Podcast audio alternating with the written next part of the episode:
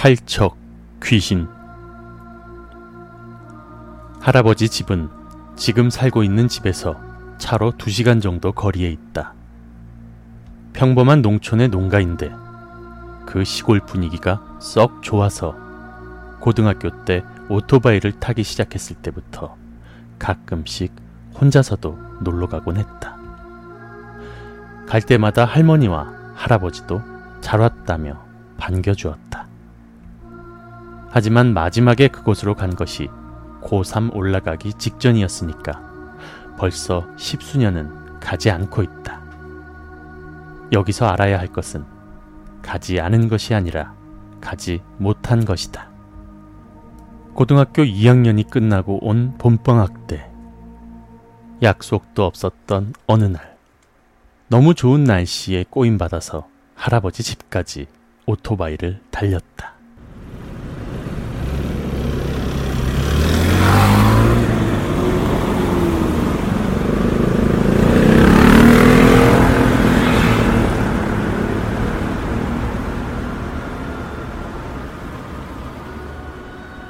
아직은 좀 추웠지만 맑은 날씨라서 기분은 매우 상쾌했다.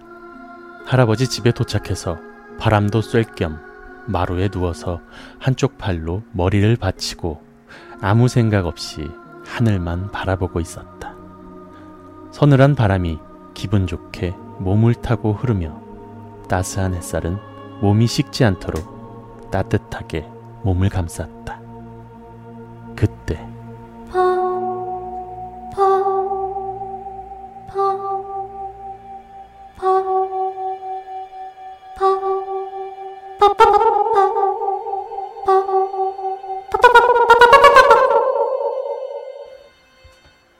하고 묘한 소리가 들려왔다.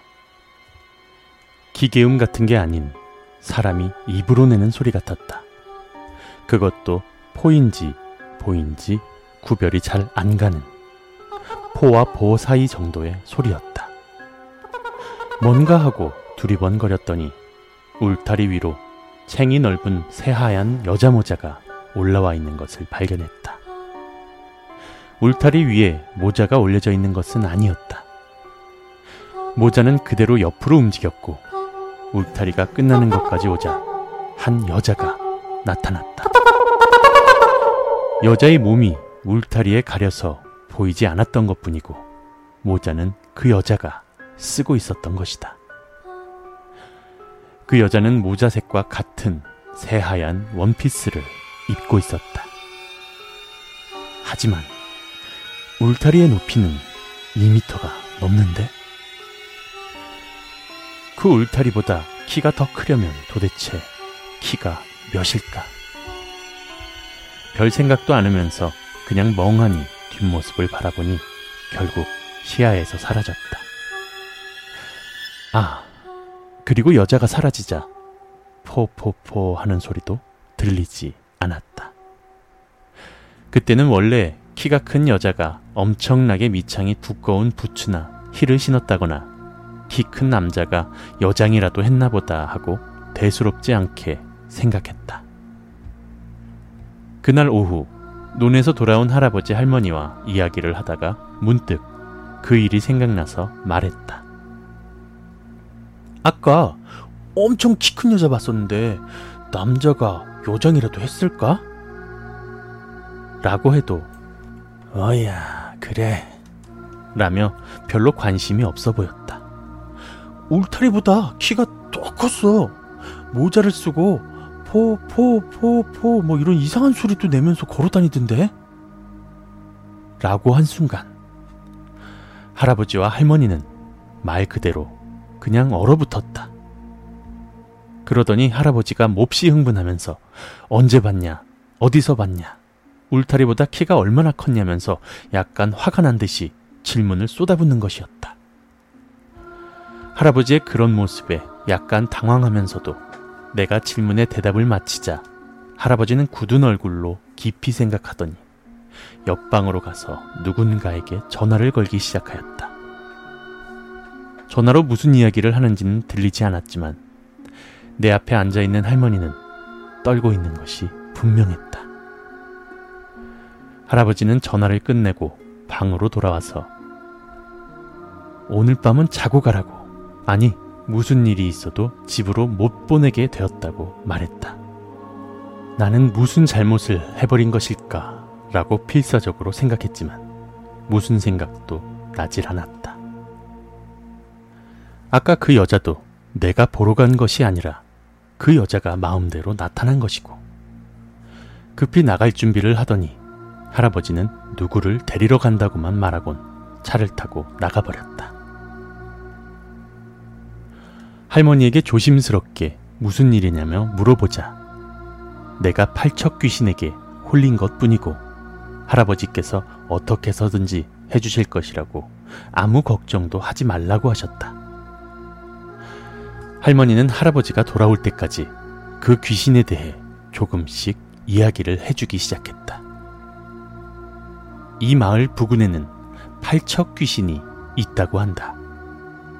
팔척 귀신은 덩치가 큰 여자의 모습을 하고 있고 이름 그대로 키가 2m 40이 넘는 팔척 정도가 되며 포포포라고 이상한 웃음소리를 내고 다닌다고 한다.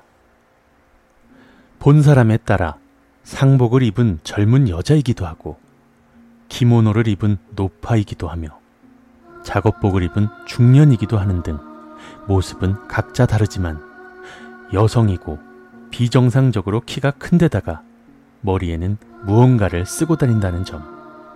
기분 나쁜 웃음소리는 누구의 말에서도 찾아볼 수 있는 사실이었다. 옛날에 여행자에게 딸려왔다는 소문도 있지만 정확하진 않다. 다른 지역까지 못 가도록 이 지역의 동서남북 사방에 지장을 세워서 봉인이 되어 있기 때문에 다른 곳으로는 가지 못한다고 한다. 지장이라는 것은 귀신을 쫓고 마을을 지키는 의미에서 마을에 들어가는 길목에 놓이는 경우가 많은데 한국의 장승과도 비슷한 개념인 것 같다. 팔척 귀신에게 홀린 거의 모든 사람들이 그래왔듯이 팔척 귀신에게 홀리면 수일 만에 죽는다고 한다. 그리고 나중에 들은 이야기지만 왜 하필 이 마을에다가 봉인을 시켰냐 하면 아주 옛날에 주변의 마을들과 어떤 거래 비슷한 게 오갔던 것이라고 한다. 예를 들면 저수지를 우선적으로 쓴다던가 팔척 귀신의 피해는 수년에서 수십 년에 한 번쯤 있을까 말까 하는 일이기 때문에 옛날 사람들이 그 거래만 할 수 있으면 된다고 생각하고 이 마을에 봉인해 버렸다고 한다. 나는 갑자기 이런 이야기를 들어도 전혀 현실감이 없었다. 할아버지가 한 노파와 함께 돌아왔다. 그 노파는 나를 보더니 대뜸 가지고 있으라며 부적을 하나 쥐어주었다. 그리고는 할아버지와 함께 2층에 원래 비어 있었던 방으로 올라가더니 무언가를 하기 시작했다. 할머니도 그때부터 계속 나와 함께 있었는데 화장실에 갈 때조차도 따라와서 문을 열어두게 했다. 이렇게 되자 속으로 아, 진짜 큰일이 일어나고 있구나 하는 생각이 들더니 겁이 났다. 한참 후 2층으로 불려서 할아버지와 노파가 있는 곳에 들어갔다. 모든 창문이 신문지로 덮여 있고 그 위에 부적이 붙어 있는 데다가 방의 내 구석에는 접시에 소금이 쌓아 올려져 있었다. 게다가 나무로 된 상자 같은 게 있었는데 재단 가치는 보이지 않았지만 그 위에 조그만 불상이 놓여 있었다. 그리고 어디서 가져왔는지 요강 두 개가 있었다. 곧 있으면 해가 진다. 잘 들어. 내일 아침까지 절대로 이 방에서 나오면 안 돼. 나도 네 할머니도 너를 부르는 일은 절대로 없을 테니까. 알겠지? 누가 널 부르더라도 들으면 절대 안 돼. 내일 아침 7시가 되면 나오도록 해. 집에는 연락해 놓으마. 알겠지? 라고 할아버지가 무거운 표정으로 말하는데 끄덕이는 수밖에는 없었다. 지금 할아버지께 들은 이야기를 새겨 듣고 꼭 지키도록 해라. 절대로 부적은 가지고 있어야 한다. 할아버지와 함께 온 노파도 말했다. 그리고는 방에 혼자 남았는데 TV는 봐도 된다고 하니 틀어보았다. 보고 있어도 머리에 하나도 들어오지 않았다. 할머니가 만들어준 주먹밥과 과자도 먹고 싶은 생각이 전혀 없었다. 그냥 이불 속에 들어가서 부들부들 떨고만 있었다. 그 상태로 어느새 잠이 들어버린 모양인데 깨서 보니 TV에선 심야에 하는 통신 판매 선전이 흐르고 있었고 시계를 보자 새벽 1시가 조금 넘은 시간이었다. 이상한 시간에 깨버린 것 같아서 찝찝해하고 있었는데 창문을 톡톡 치는 소리가 들렸다. 돌멩이를 던지거나 해서 나는 소리가 아니라 그냥 손으로 가볍게 때리는 것 같은 소리. 바람 때문인지 누군가가 창문을 때리고 있는 건지는 몰랐지만 필사적으로 바람 때문이라고만 생각했다.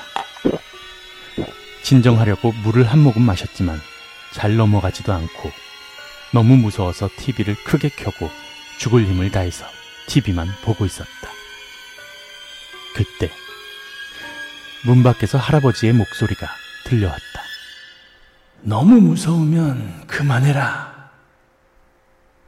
나도 모르게 문을 열 뻔했지만 할아버지가 한 말이 떠올라서 금방 손을 멈췄다. 또 목소리가 들린다. 왜 그러냐? 너무 힘들면 이리 나와라. 분명히 할아버지의 목소리였지만 분명히 할아버지의 목소리가 아니었다. 이유는 모르지만 왠지 그럴 거라고 생각했는데 그럼 누굴까라고 생각하니 온몸에 소름이 돋았다. 방구석에 둔 소금 접시를 보니 쌓아둔 소금이 위쪽이 까맣게 변해 있었다.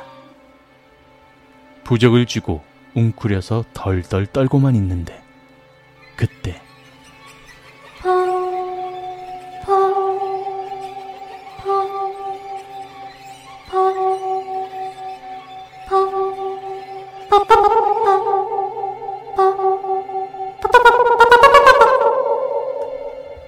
낮에 들은 그 목소리가 들리더니 갑자기 창문이 미친 듯이 흔들렸다. 다른 생각을 할수 없고 낮에 본 그것이 웃는 얼굴로 창문 밑에서 손을 뻗어서 창문을 흔들고 있는 광경이 머릿속에 떠올라서 미칠 것만 같았다. 나는 나무 상자 위에 놓여진 불상 앞에 엎드려서 있는 힘을 다해 빌었다. 살려달라고. 정말 길고도 긴 밤이었지만 아침은 와 있었다. 눈을 뜨자 켜놓았던 TV에서는 아침 뉴스를 하고 있었다. 화면 구석에 표시되는 시간은 7시 13분. 창문을 두드리는 소리도 그 목소리도 들리지 않았다. 나는 어느샌가 기절했었던 것 같다. 방구석에 놓아둔 소금은 전체가 새까맣게 변해 있었다. 혹시 몰라서 내 시계를 봐도 시간이었기 때문에 조심스럽게 방문을 열자 그곳에는 할머니와 노파가 기다리고 있었다. 아이고 다행이다. 아유 다행이야. 하며 울고 있었다. 1층으로 내려가자 아버지도 와 있었다. 바깥에서 할아버지의 어서 나오라는 소리가 들려서 나가보니 어디서 가져왔는지 승합차가 한 대 서 있었고 마당에는 마을 남자로 보이는 사람들 몇 명이 서 있었다. 승합차는 9인승이었고 운전석에 할아버지, 조수석에 아버지, 조수석과 운전석 사이에 의자에 할아버지가 데려온 노파가 앉고 나는 정중앙에 앉게 되어서 여덟 명이 내 주위를 둘러싸는 형태가 되었다. 고개를 숙이고 절대로 눈을 뜨지 마. 우리에겐 안 보여도 너한텐 보이니까 괜찮다고 할 때까지 눈을 꼭 감고 있어. 알겠지?